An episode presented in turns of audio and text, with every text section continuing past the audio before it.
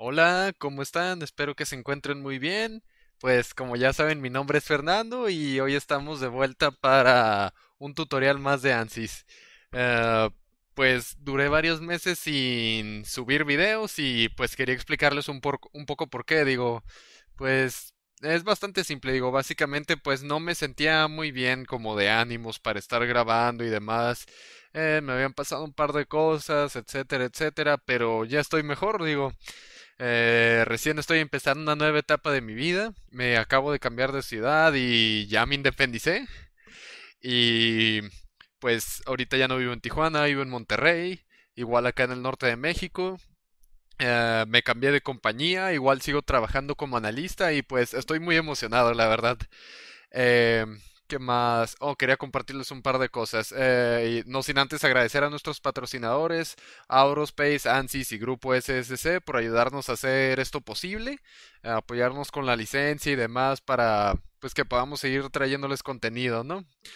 Ah, y quería hacerles un pequeño comercial Además, aquí va a haber dentro de unos días, el próximo martes, este próximo martes, un evento que se llama ANSYS Level Up. Va a ser una conferencia de simulación, igual elemento finito y demás, por si les interesa. La verdad es una muy buena oportunidad para ponerse al día y para que vean eh, aplicaciones que puede tener ANSYS en la industria, la academia y, de- y demás, ¿no? Digo, es una herramienta muy completa y pues estos foros son son la verdad que un lugar excelente para que conozcan gente, se den una idea de todo lo que se puede hacer con ANSYS y demás.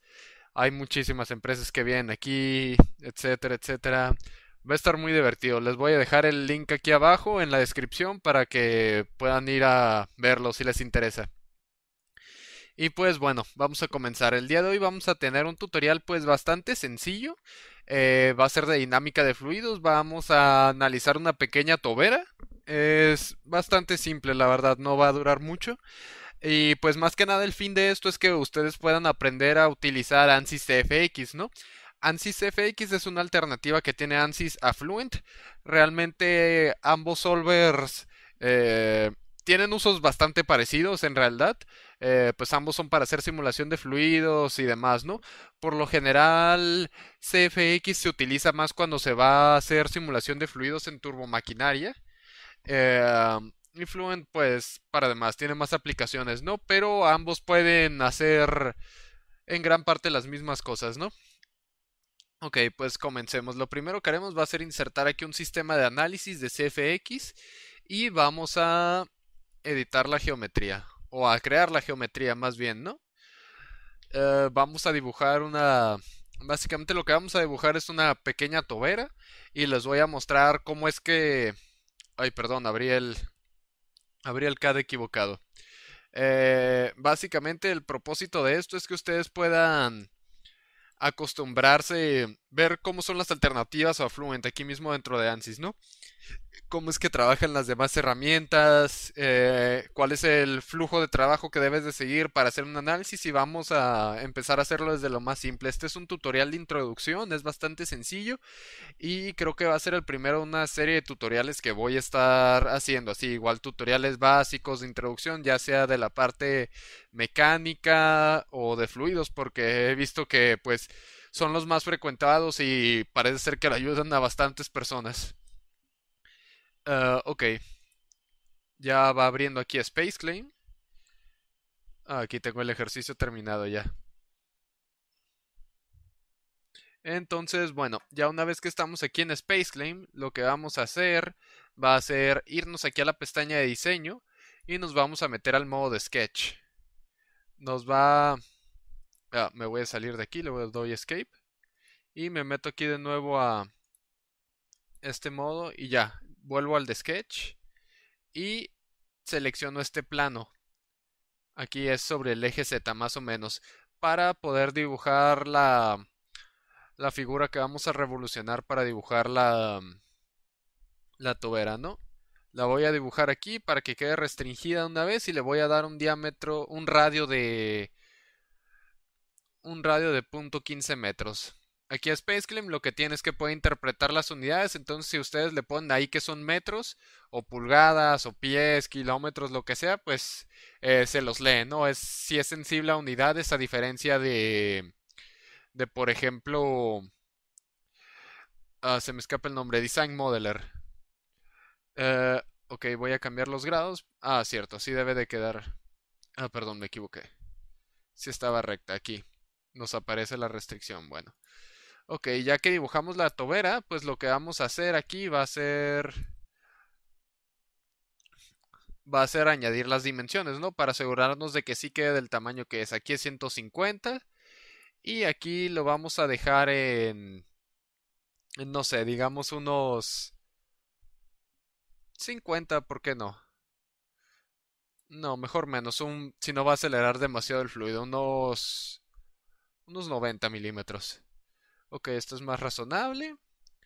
Ah, vamos a añadir otra dimensión acá para la longitud y la voy a poner para que sea de unos 300 milímetros. Y pues ya está. Uh, ok.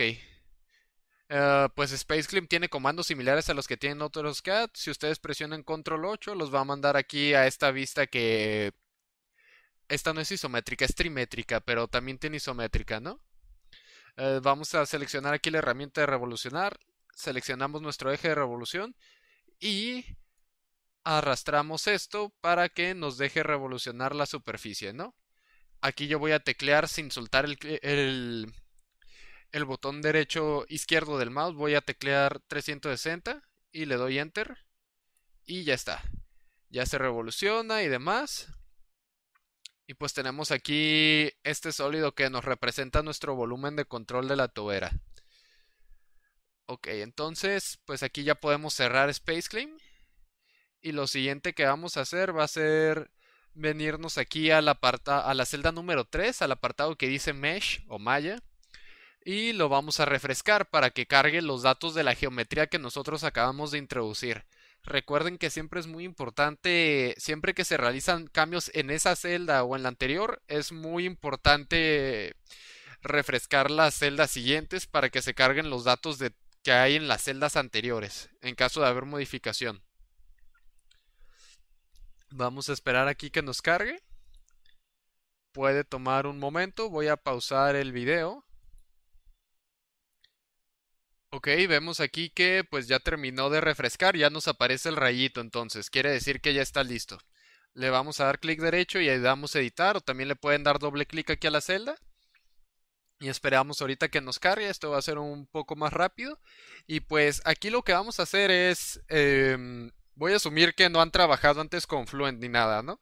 Eh, ANSYS te permite asignarle nombres a ciertas regiones del sólido en base a conveniencia, ¿no? Son como una especie de etiquetas. Estas etiquetas se llaman, aquí presioné F7 para ajustar el zoom, ¿no?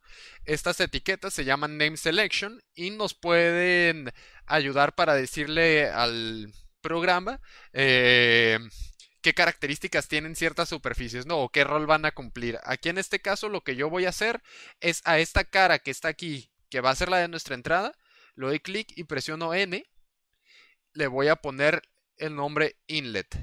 Esto le va a ayudar a... Esto es, esto es para el caso de CFX y de Fluent. Se cumplen ambos. Le va a ayudar a, a reconocer que esa cara cumple la función de una entrada de flujo o de presión o de lo que sea. A esta otra pared que está aquí la vamos a nombrar wall o pared como tal. Y a esta otra cara de acá la vamos a llamar outlet.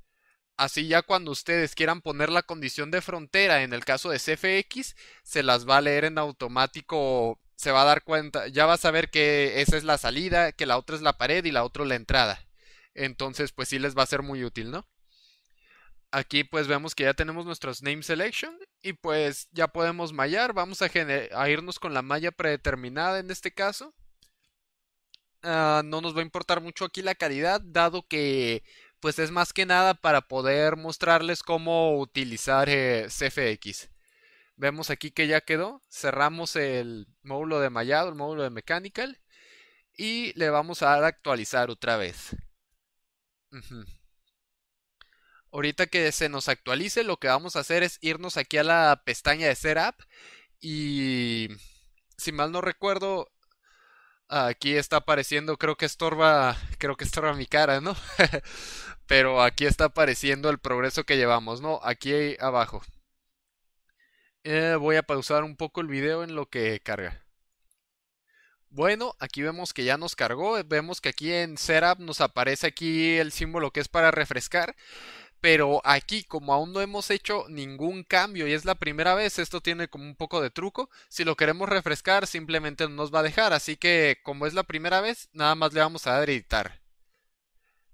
Esto suele pasar, por ejemplo, en Mechanical no hay problema si te sale recargar y recargas, ¿no? Pero en otros módulos que son para analizar fluidos como Polyflow o CFX, por ejemplo, eh, a veces cuando lo recargas, pues lo que te va a hacer, no te afecta en sí, pero te va a arrojar pues un mensaje de error para decirte que que no hay nada que refrescar porque pues no has introducido información todavía en la celda.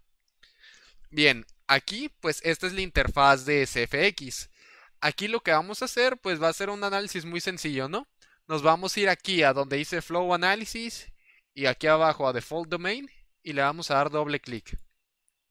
Y vamos a asegurarnos de que el fluido sea en este caso aire. Vamos a tomar el gas ideal del aire. También puede ser aire a 25 grados o inclusive pues hay aquí toda una librería de pues de distintos fluidos que podemos utilizar, ¿no? O también pueden ustedes agregar, al igual que en mecánica, o Fluent, también pueden cargar sus propios materiales, ¿no? Todo esto en base, pues llenando, llenando los, las constantes que les pida CFX o el software que estén utilizando, ¿no?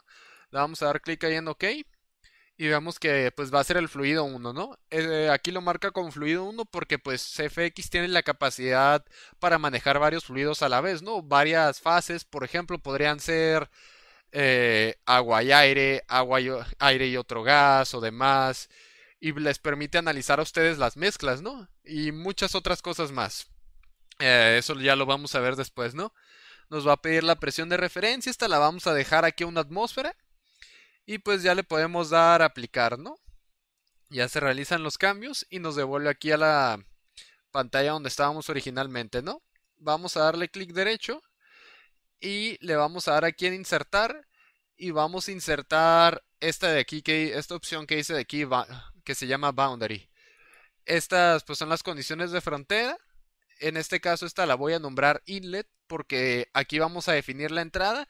Si se fijan aquí ya identificó el tipo, al yo ponerle ahorita el nombre aquí inlet, ya sabe que yo quiero poner una entrada de flujo, ¿no?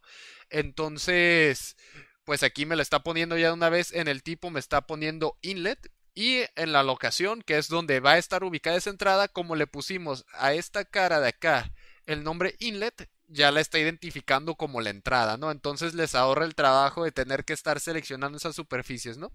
Es muy importante que siempre que hagan un análisis de fluidos, ustedes nombren las superficies para porque, porque por lo general esa es la única manera de seleccionarlas, ¿no? Si ustedes nada más las dejan así, eh, las va, pues en el caso de Fluent, a mandar como un menú general en donde va a ser muy difícil localizarlas. O, y pues sí, en general van a batallar más, ¿no? Eh, bueno, aquí viene el tipo, la locación, ya está. Estas están bien. Y en el tipo de, en la opción que nos da, pues nos permite meter ya sea un flujo másico, una presión, eh, una velocidad, ¿no? Yo voy a, yo voy a meter una velocidad, ¿no? En este caso de 100 metros por segundo. Aquí podemos seleccionar la unidad, hay varios tipos. Y le vamos a dar aquí... Ah, vamos a revisar... Sí, le vamos a dar aquí aplicar nada más. Vemos que aquí ya nos muestra estos pequeños vectores para indicarnos en qué dirección va a ir el flujo. Y ahora vamos a, llevar a cabo un proceso similar para la pared y para el para la salida del fluido. Vemos aquí que va a ser wall. Vamos a dejarle aquí que es una pared sin deslizamiento. Sin, sin deslizamiento y sin ningún corte, o sea que no nos haga fricción. Es la opción por default. Y acá pues vemos que en la locación ya nos pone ahí que es en la que habíamos definido anteriormente. Entonces le vamos a dar a aplicar y ya está. Le damos OK y nos devuelve al menú. Y de nuevo repetimos el proceso para, para insertar ahora el outlet, la salida del fluido. Aquí ya nos reconoce de qué se trata. Y aquí en la presión relativa, pues vamos a ponerle aproximadamente una atmósfera, ¿no? Unos 100 kilopascales, por ejemplo. Ah, ah, y vamos a dejar en el régimen de fluido que es subsónico, ¿no? Ok. La presión relativa la dejamos igual aquí 100 kilopascales. Y le vamos a aplicar y ya está. Vemos que aquí el programa ya nos está mostrando cómo es que va a fluir el... cómo es que se va a dar nuestro flujo, ¿no? Va a entrar por esta cara de acá y salir por esta cara de acá y lo demás se reconocen como paredes, ¿no?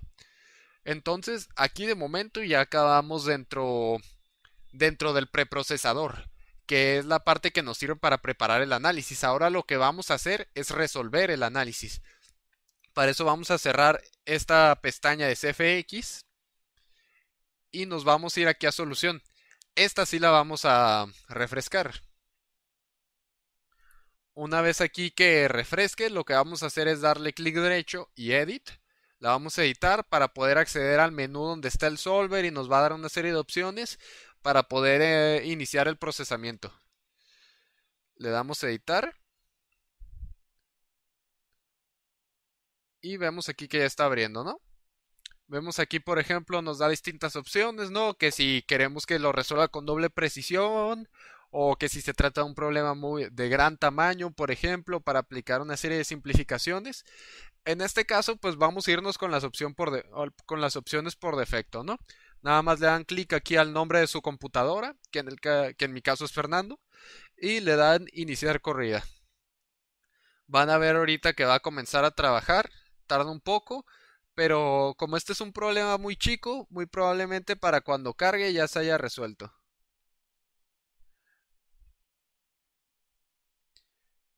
Ok, vemos aquí que pues terminó bastante rápido.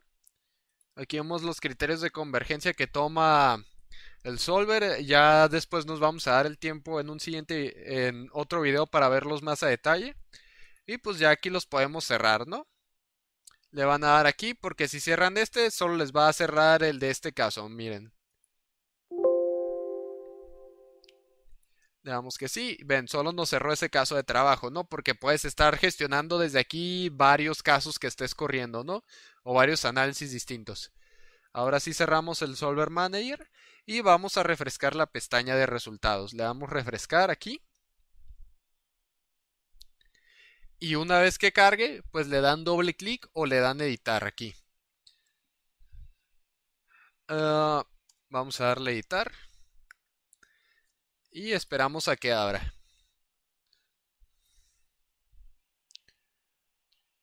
Este otro módulo que nos abrió aquí se llama CFD Post. En sí es parte de CFX, pero este mismo módulo lo llama Fluent cuando lo, puedes llamar desde Fluent para visualizar tus resultados o desde Polyflow. En general desde fluidos, ¿no? Lo que es este, este módulo es el postprocesador. Eh, eso quiere decir que nos ayuda a, a procesar los resultados que obtuvimos después de correr la solución de nuestro problema, ¿no? Aquí en este caso vemos que pues no, no aparece nada, está todo apagado, entonces voy a irlo encendiendo y vemos que aquí ya tenemos nuestras distintas caras, ¿no?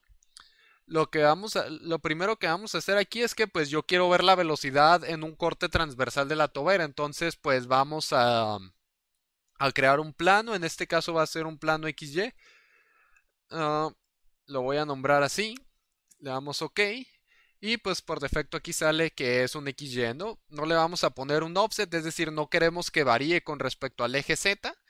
Nada más le vamos a dar aquí aplicar y se nos va a generar, a generar. Si ahora yo apago wall, vemos que aquí ya sale, ¿no? Entonces pues nos ubicamos aquí en esta vista y pues aquí tenemos varias opciones, ¿no? Podemos en principio colorear el plano aquí en base a algún valor, por ejemplo, en base a la presión, le doy a aplicar y ya nos genera distintas, pues distintas presiones, ¿no? El mapa aquí de presiones y demás ya nos lo muestra, ¿no? O lo que también pueden hacer es, por ejemplo, irse acá a estas opciones de aquí arriba, que aquí está la opción de contornos, o desde acá también, le dan clic derecho e insertar, y aquí vamos a insertar un contorno de velocidad, digamos. Aquí no me deja, no me dejó por, porque ya hay otro objeto que se llama así, ¿no? Una variable.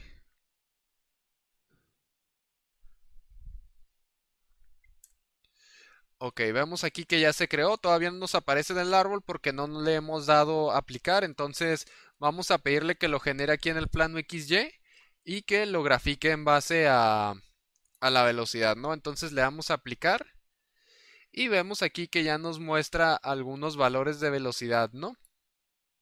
Voy a pausar un poco el video. Ya, ya estoy de vuelta, perdón. Eh, le voy a cambiar la escala aquí ahorita para que sea un poco más fácil verlo. Vemos aquí que ya nos graficó la velocidad, ¿no? Si se fijan es... Los valores de la misma son más bajos en las zonas cercanas a las paredes. Ahí hay un gradiente de velocidades.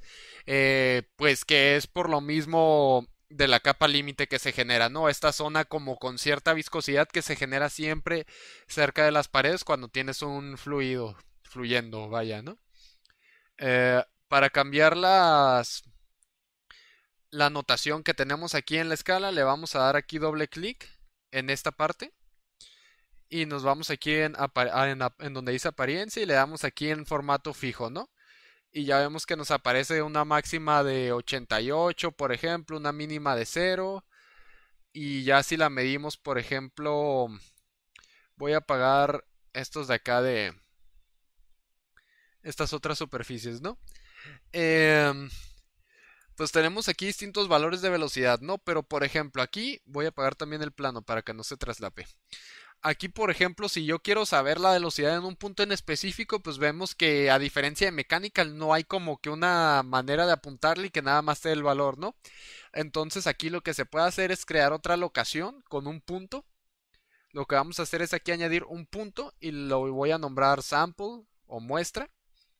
Y lo voy, le dan clic aquí en, en las coordenadas y luego seleccionan alguna parte de la superficie, ¿no? Le dan aplicar y ven que aquí ya se genera un punto, ¿no? A lo mejor igual aquí no se nota tanto, pero pero aquí es donde va a estar, ¿no? En esta pequeña zona que lo marca.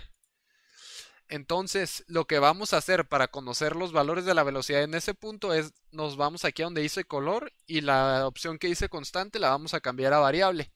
Le vamos a pedir que nos dé la velocidad y le damos a aplicar. Vemos que aún no lo cargó eso es por el dominio, por, el dominio en el que está, ¿no? Ah, en un momento, si mal no recuerdo, la opción estaba por aquí. Rango, ah, no, era esta. El rango va a ser local y vemos que aquí ya nos está dando la velocidad en esta zona en específico. Ya, pues por ejemplo, nosotros no recuerdo exactamente qué valor de velocidad metimos ahorita en un inicio. la verdad seleccionó un valor así nomás. Pero vemos aquí que, por ejemplo, ya nos está dando el valor en este punto, ¿no? Y si yo lo quiero conocer, por ejemplo, por acá, es el mismo proceso, nomás damos clic y aplicar.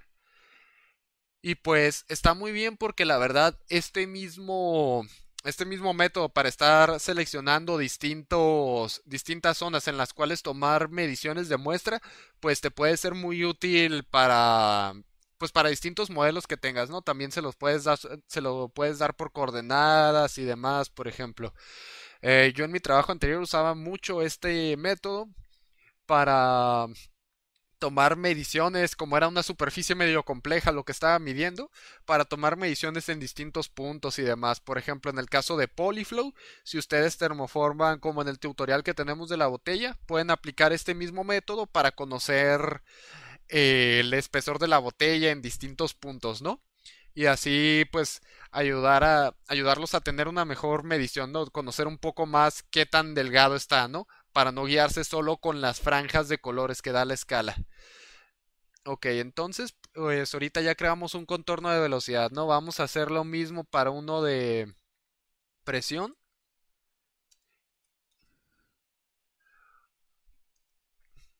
y les voy a mostrar cómo esto, por ejemplo, ahorita es en 2D, ¿no? Pero también se puede hacer en 3D. Ok, vamos a graficarlo aquí en el plano XY y va a ser de presión. Y vemos aquí que ya nos graficó las presiones, ¿no? Ok. Ah, aquí se están traslapando los dos, me parece. Ya está.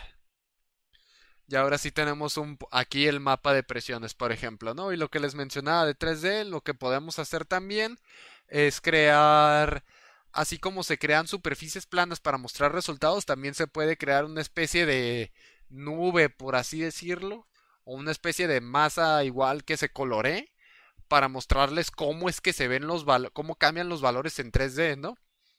Igual es un poco como difícil de visualizar, pero déjenles muestro. Es este que hice acá renderizado de volumen y le vamos a poner volumen nomás. Bueno, le vamos a dejar el nombre por defecto, ¿no? Ok, entonces aquí ya tenemos nosotros nuestro renderizado de volumen y vamos a pedirle que nos, lo grafique en base a la velocidad. Le vamos a dar a aplicar.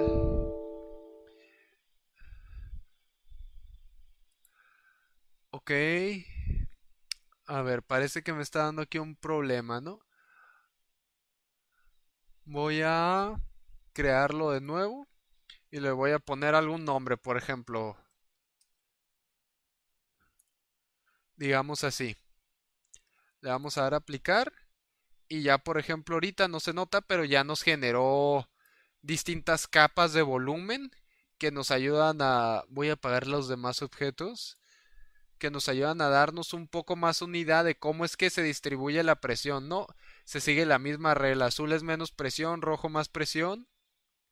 Y pues por ejemplo aquí ustedes le pueden bajar la transparencia aún más o subírsela para visualizar el fluido, ¿no?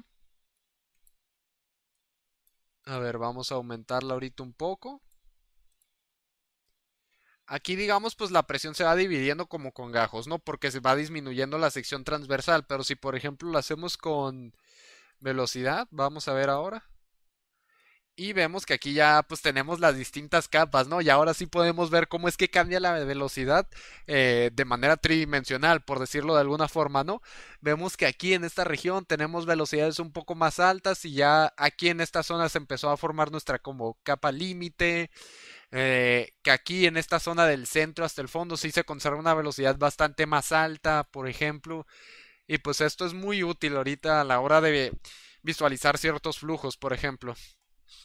También lo que se puede hacer es, les voy a mostrar aquí una pequeña herramienta. Vamos a graficar un streamline de, de velocidad. Ah, le vamos a poner un nombre, un nombre cualquiera, puede ser, y le vamos a decir que empiece desde inlet. Y vamos a aprender inlet. Y... Ok. Nos va a crear ahorita aquí un streamline, que son las líneas de flujo. Y la variable aquí, pues si se fijan ya dice velocidad, pero pues también pueden agarrar otras de acá, ¿no? Hay presiones y demás aquí en la solución. A ver... Sí, estos aquí van a salir más que nada con velocidad. Le vamos a dar aquí aplicar y vamos a ver aquí que ya nos generó nuestras líneas de flujo. Mediante las cuales pues ustedes pueden ver aquí por ejemplo si le dan clic a, a esta opción que parece una cinta pues ya pueden aquí le dan clic a la streamline que creamos le damos aquí para que corra y vemos aquí que ya se puede ver cómo es que está cómo es que fluiría el aire no a ver yo lo voy a pausar puede ser, esta herramienta puede ser muy útil ya cuando estás visualizando flujos más completos, así, o te quieres dar una idea de cómo es que se están moviendo, cómo es que se, cómo están fluyendo, cómo pueden fluir partículas o las moléculas del aire con respecto a alguna superficie, ¿no? Por ejemplo, en algún análisis de aerodinámica, como puede ser. Pues bueno, estas fueron algunas de las herramientas que tiene CFD Post. Y pues CFX en general, espero que les haya gustado mucho, que les haya gustado el tutorial, que les sea muy útil. Y pues ahora sí ya voy a estar de vuelta probablemente por parte de Aurospace vayamos a volver a hacer talleres presenciales dentro de poco, quizá antes de que se acabe el año, y pues les estaré informando qué suceda. Ah, pues quiero agradecer de nuevo a nuestros patrocinadores, a ANSYS, Grupo SCC y Aurospace, por ayudarnos a hacer esto posible. Y pues nada, muchísimas gracias a todos y todas por estar, por apoyar el canal. Y pues es un gusto estar de vuelta. Bye.